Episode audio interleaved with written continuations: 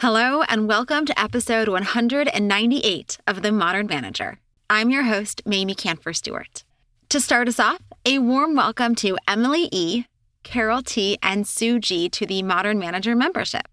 This is a friendly reminder that transcripts are now available for every episode. To get them, you must either subscribe to my email list, and the transcript will be shared in the weekly email announcing the new episode, or become a member of the Modern Manager, and the transcript will be available in the show notes when you access the members only private podcast feed. And that private podcast feed also includes an extended interview with each guest. So to get on that newsletter or to become a member, go to themodernmanager.com. Now, today's guest is Dr. Richard Levin. Richard is widely recognized as one of the first executive coaches. He is one of the half dozen global leaders who have created and shaped the coaching profession since its inception in the 1980s. As the founder and principal of Richard Levin and Associates, the first executive coaching firm, and the first network of independent executive coaches, of which I'm proud to say I'm one of them, and as co author of the popular and powerful book Shared Purpose Working Together to Build Strong Families and High Performance Companies, as well as the founder of Boston University's Center on Work and Family, Richard has stretched the boundaries of creativity, inclusiveness, and collaboration to build extraordinary organizations. As you might imagine, Richard and I talk about coaching what coaching is, how it's different from therapy and advising, who should get coaching, the future of coaching, and what to do if you or a team member want coaching, but your organization doesn't have the budget for it. Now, here's the conversation. You're listening to The Modern Manager a podcast dedicated to helping you be a rock star boss with a thriving team. Whether you're looking to upgrade your meetings, cultivate your team, or grow as a leader, this podcast is for you. Now, here's your host, Mamie Kanfer Stewart. Thank you so much for joining me today, Richard. I have to say, I'm glad we finally got here because I think I had to ask about six or seven times before you'd finally say yes to me. So thank you for saying yes and for joining me today. Well, it is indeed my pleasure to be here. And you're right. You were chasing me for a bit. You are very persuasive. I have to say that. persuasive, persistent, you know, one of those things. Persuasive. All in right. a very elegant way. So, yes. Well, thank you. All right. Well, we are going to talk about coaching today. And I want to start us off just to understand what coaching is because at least when I'm talking to prospective clients or just friends and, and colleagues and family and whomever, there's always these questions that come up about like, what is executive coaching? And is that the same thing as advising? Or some people will be like, oh, this kind of feels like therapy. So, how do you distinguish what coaching is amidst all of these different kinds of activities that could people could experience across their life as a manager? It's a little bit of all of those you just mentioned. And my version of coaching is that it's very holistic. So it primarily starts with helping a leader become a stronger leader. Or since we're talking about the uh, the modern manager, helping them become a stronger manager, uh, but to become stronger at what they are and who they are. But at the same time, realize that we're dealing with holistic human beings. So they're not just monolithic managers stuck in that role, you know, like check yourself at the door when you come to work. But it's dealing with how someone eats and exercises and takes care of themselves and sleeps uh, so they can come to work and really give it their best selves. And that's what we're really trying to accomplish in coaching is to help a leader uh, become their very best, however they want to define that. And uh, that's one of the things we try to do at the very beginning is ask a leader, what will success look like for you? When we have completed this coaching process, we will in fact be successful. And what will that success look like for you? I love this idea of helping someone be their best, that that's really the role of a coach. And starting with that success in mind, like what does success look like? And I I'm trying to imagine like the right analogy for executive coaching. And you know, people will ask me, is it like an eating coach or a, hmm. you know, a coach who you work out with? And I'm always like, sort of, but there seems to be something different about the field of executive coaching or coaching in the business space in the sense that at least in my experience, if you have a coach at the gym, they tell you exactly what to do. do 15 reps, you know, this much weight, right? They keep track of everything for you and you just like show up and do the thing when you're there. Maybe they give you an assignment to do at home. Maybe you do it, maybe you don't. And then it kind of just, you do that like, you know, rinse, wash, repeat. And my experience on the coaching side has been like, that is not at all what we're doing. But I think some people might show up expecting answers from a coach, but that's not really how coaching works. So can you can you share a little bit more about how you think about the coaching conversations and how you help people be their best selves in those moments? Sure. This may surprise you, maybe, but I don't hesitate sometimes to give people direct advice. Or if I, I mean, the whole goal of coaching ideally is to bring somebody to their own answers. So they see it for themselves because they're more likely to implement it. But quite frankly, if I see something that they're missing, I don't hesitate to point that out.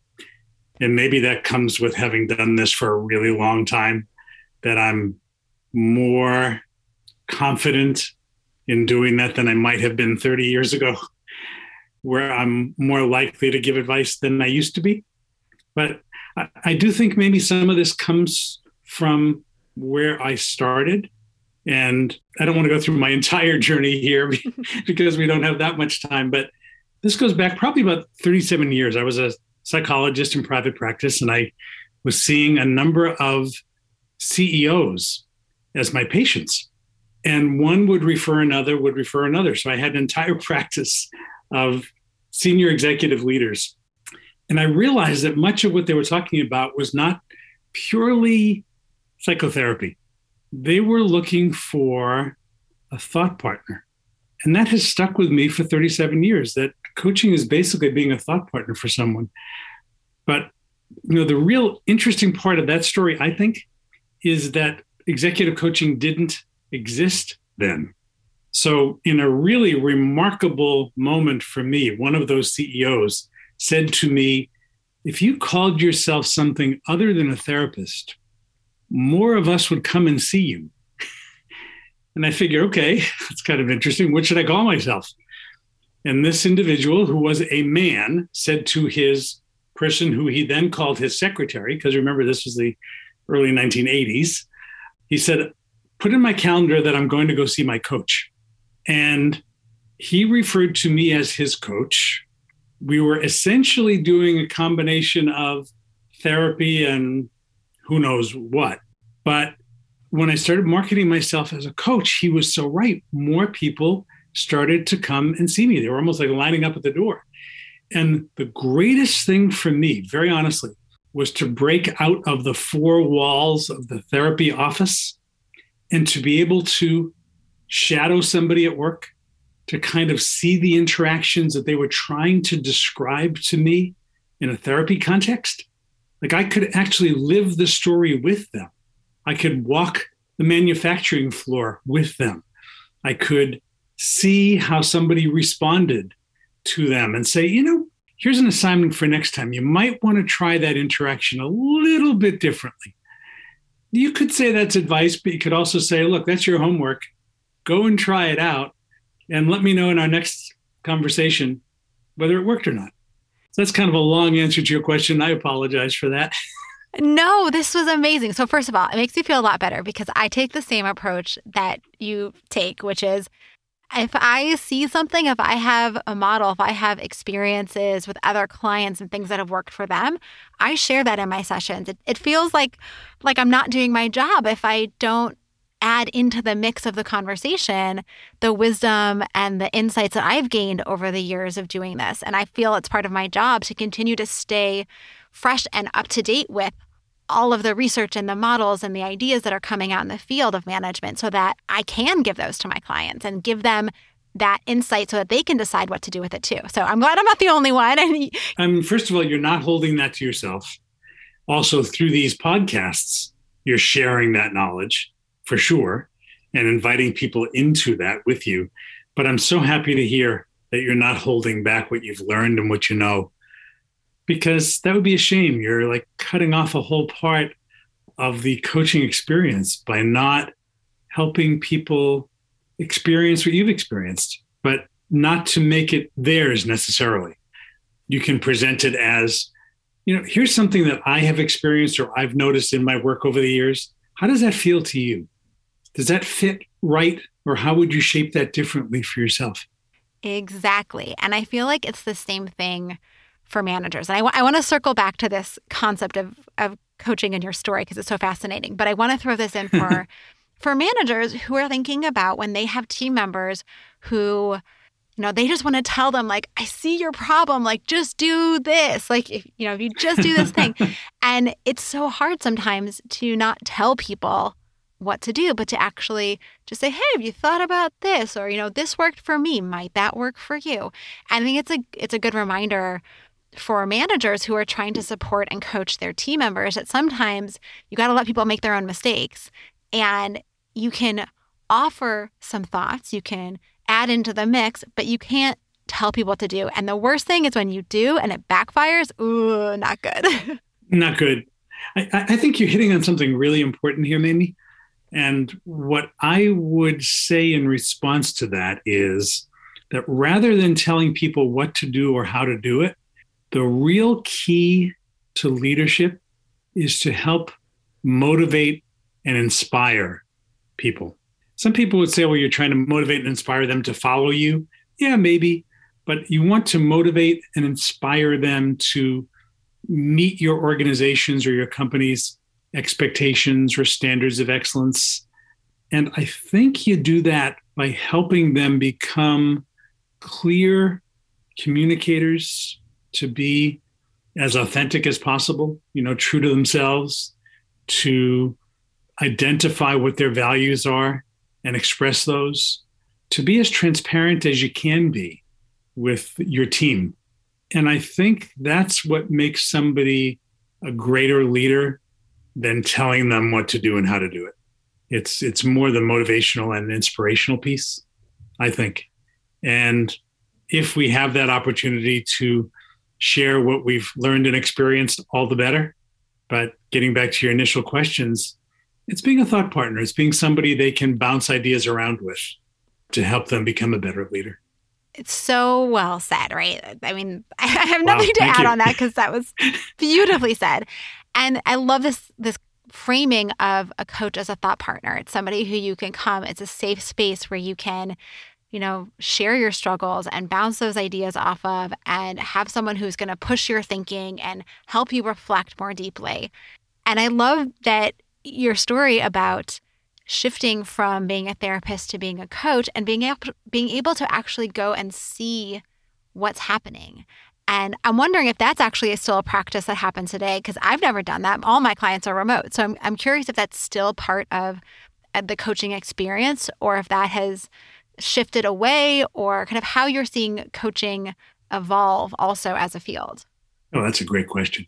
You know, I think it has, yes, number one, it is still very much a part of what I aspire to do. I think it's been very hard to do over the past couple of years. So when we're living through a pandemic and everything becomes virtual, it's hard to be there with them as they walk the floor when they're not even there themselves. So it's become a little more of an intellectual process than I might prefer it to be or that they might prefer it to be. So we're trying to do the equivalent. It's like, okay, bring me your stories because part of what we do, I think, maybe is we're storytellers. We're trying to elicit stories from the people we're working with. It's like, tell me your story about your conversation with your team. And I think, you know, you've got me thinking about something kind of interesting. A couple of times I've tried this during um, the pandemic, and that was to meet with a leadership team and just be a fly on the wall. So you have all these little boxes of people on a screen, and they are the leadership team of a company. And I'm there, and I'm kind of introduced as being the leader's coach, but I'm going to be quiet, which is a challenge for me. You know that but I'm quiet. And at the end of that, I can really analyze all the dynamics that happened during that meeting um, in a way that I probably couldn't have before. So I can see it, I can see the interactions, and we may not be on site, but I can see how people interact with each other and how the leader interacts with people. And sometimes I can notice in ways that I otherwise might not that it's not just the leader, it's the dynamics of the team. And we have a chance then to work with the team and help the team itself become more effective and efficient and more highly functional and productive as a whole. So it's sort of making the best of uh, bad times. You know, we can't quite be there all the time, but there are ways to use video or audio or whatever to help this all work. Yeah, and I'm imagining that for some teams, it's actually probably easier because the team itself is not co located, anyways. And sometimes physically being present is like a big reminder that there's somebody observing us. But if you can be, you know, a, a little black box in the corner, it's much less obvious. And I want to I want to pick up on this idea of the team coaching because I think that's a relatively newer thing that's happening. And I'm wondering if you can say a little more about either team coaching as an outgrowth of, I think, executive coaching or other aspects of how coaching is evolving or kind of where you see coaching heading? Sure. Great question. I think that is one of the places it's heading is um, working with the entire team. And there are a couple of different models that are being tried out. We are trying them out in, in my own firm, and others are as well. And that is you could either have one coach working with an entire team and that gets kind of interesting. You know, I have mixed feelings about it, but I'm trying it out anyway, and we'll see how it goes. And the other is to assign a different coach to each team member and have those coaches meet together offline, not to share anything at all personal that they learned, but to perhaps elevate themes that they might all be picking up on at the same time. I'll give you an example. We worked with a a hospital system where we were hearing, we being a number of coaches who were working on a project at once, each coaching an individual leader, we were hearing from each individual that they were having some issues with work life balance. And we were each addressing it as individuals. But when we all got together as coaches, as a group, we realized, wow, you know, this is a theme that the hospital needs to know about and address as a system. So I found a way to elevate that to my primary contact at the hospital. And sure enough, we were able to address that and create some family friendly policies that made it easier for people to function within the system. And that we would have never gotten to had we not been addressing the group as a group, had the coaches not been meeting. And of course, an individual coach could come to that same conclusion as well. I just think it's it's a little hard to create those boundaries when you're an individual coach working with seven or eight different people on a leadership team. But we're trying it out and it's not so bad. And I've got a very open mind. So we'll kind of see. But that that's one of the true directions it's going. And I think another two other directions. Okay. One is that I'm really encouraging our coaches. And when I say that, it's, you know, my company has a global network, as you know, of 49 coaches. And we, we truly are global. But I'm encouraging our coaches to look at all the work they do through an RDEI lens, so race, diversity, equity, and inclusion, because I think that's so vital to the work that we're doing.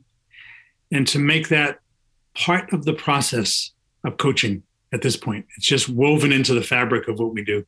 So I think that part's critical. The other part I mentioned is, you know, trying to help coaches look at the leaders they're serving more holistically. So, you know, that's become a more part of the fabric as well. And I think that the the other thing we're looking at really closely, and it's working phenomenally well, is to combine coaches with consultants and create teams of coaches and consultants so we can collectively work on managers individually and at the same time look at the culture of the organization, look at it strategically, look at organizational behavior. You know, we can take a, a much wider look than we might typically do if we were just talking one on one with an individual leader. Wow, so, so much exciting stuff here. So, I want to start with this idea that working with one manager is great.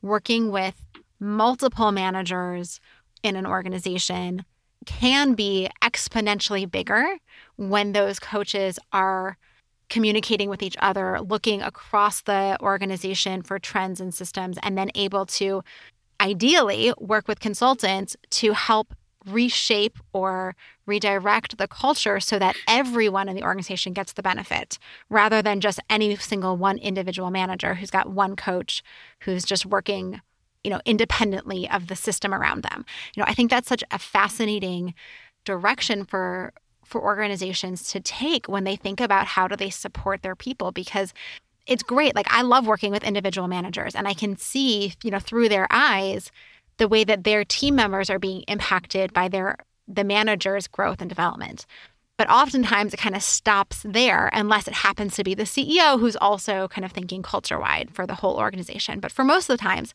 you know, it's an individual manager and their team.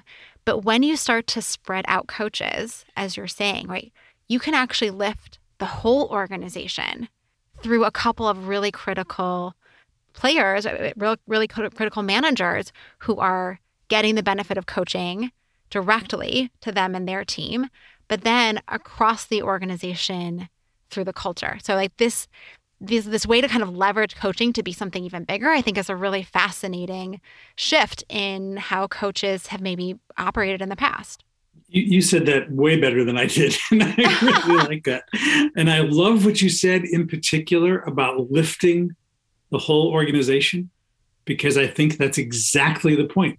You know, I, I think we have to understand that managers aren't working and living in a vacuum. They are part of a, a system, as you're saying, a whole organization. And if we could figure out ways to align the values that the manager is trying to communicate with the entire organization, then we've got something really special going on. All right. So next question. This is this might be a toughie. So you talked about starting with executives, right? And this CEOs. And this field is generally called executive coaching. And I know I always struggle when people ask me, you know, what do I do? And I say, well, I'm a podcaster and I'm a coach. I'm always hesitant to say executive coach because it sounds like this fancy thing that's only for people in the C suite. And to me, coaching really is for any manager, the way that I try to do coaching. So, how do you think about who you know needs coaching who gets coaching what level of the organization you know is, is coaching something that we should try to make accessible to every manager or every even individual? You don't even have to be a manager but to every individual. Who are the right people for coaching? What a great question. The best candidates for coaching are what you would consider high potential managers. So they're people who are identified as having some traction to move in some different directions, who aspire to maybe higher roles in the organization. And those are the most fun people to coach because they are hungry, they're interested, they're open, they want to learn, they have not yet seen it all. So those are the best people. And to your point about should coaching be open to anybody in an organization? Yes, absolutely. I, I think I, I, totally agree with that. I think the limiting factor tends to be budget because companies primarily can't afford to coach that many people at once. But if you can, for example, select those high potential folks or people who you really truly want to invest in, that's the sweet spot. You know, I think I call it executive coaching because I personally and professionally work mostly with people in the C suite, but that's just me you know, we we call our practice the coaching practice. We don't call it the executive coaching practice because we're dealing with so many variations on coaching. So it's the, the high potential ones. It includes also, by the way, media coaching, presentation skills coaching. You know, we've got some people now who just freeze up when they're in front of a camera or um, have to give a presentation somewhere. And we have people who are specialized in helping them tell their story most effectively to an audience. So whether it's an audience of looking at a camera and it's going out to millions of people on CNN or MSNBC, whatever it might be, or whether it's giving a presentation to a live audience or just to a small team, we have people who are specialized in doing that. We've got career coaches, we've got you know, a couple of life coaches, and that's a whole different thing, you know, a little more like psychotherapy. But there are, you're, you're right. There are lots of different kinds of coaches and coaching, and we need to have open minds about that.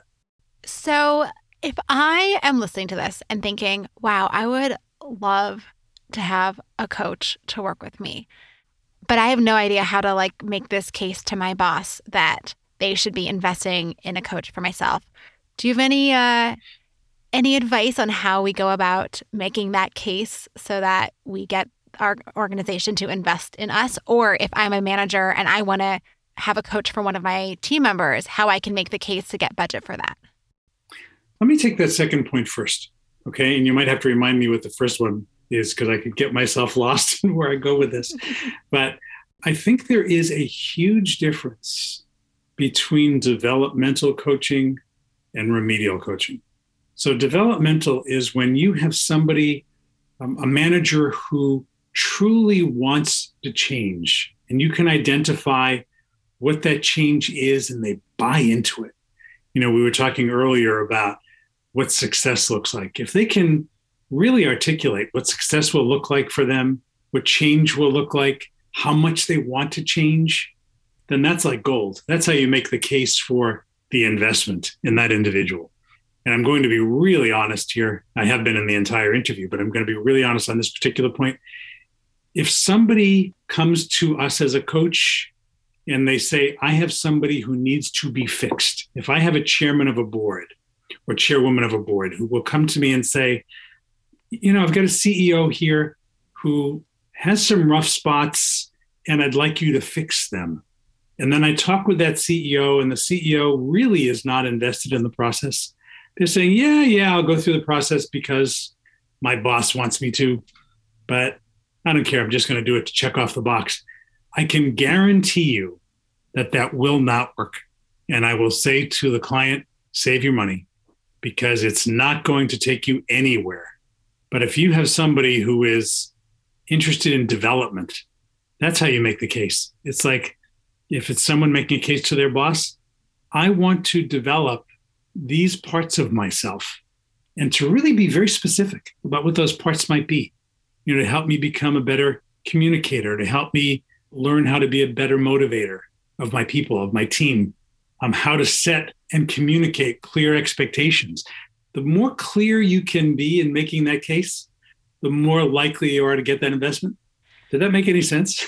Yes. No, that makes perfect sense. Right. And I, it feels like that works for both me asking my boss for myself, right? To be able to say, this is exactly how I want to grow and what success will look like and how it will then benefit my team or the organization. Or here's my colleague who I want to invest in. Here's the path I see them having potential for. And here's the things I think they need to develop in order to get there. Those case, right? That makes a lot of sense. And being able to say that coaching is one of the best ways to help people develop is, you know, that's a really compelling case. So, yes. unfortunately, we're out of time now, though, which is so oh, sad. Oh my. I love learning from you. Mutual. So, Great conversation. Thank you so much. Thanks. All right. So let's wrap up here. Can you tell us about a great manager that you've worked with and what made this person so fantastic? I can tell you one, this is really close to home and it explains something. And I want to be respectful of time here. I had my own business for about 35 years and was ready to retire and had worked over the years, had interacted with an organization called CFAR, the Center for Applied Research, whose president is a woman by the name of Debbie Bing. And Debbie and I got into some really deep conversations about wouldn't it be cool if coaching and consulting could be combined in one organization? And I wonder where we could go with that. And I got a chance to shadow Debbie on a number of client situations where we were working on them together. I was working with the leaders as a coach, she was working with the system as a consultant. And I realized Debbie is a great leader. And maybe it is a little bit too soon to retire. And maybe I should give this a few years to open myself up to the options uh, Debbie's talking about and to see how she leads. And she leads in such an authentic, warm, values driven way. And I've had a chance now to see that up close. I think honestly, she's she's one of the best leaders I've seen. Well, I know Debbie also, thanks to you and uh, and many others who've connected us in the past, and I agree, she is stellar. And lastly, Richard, where can people learn more about you and your work? Probably the best bet is through our website.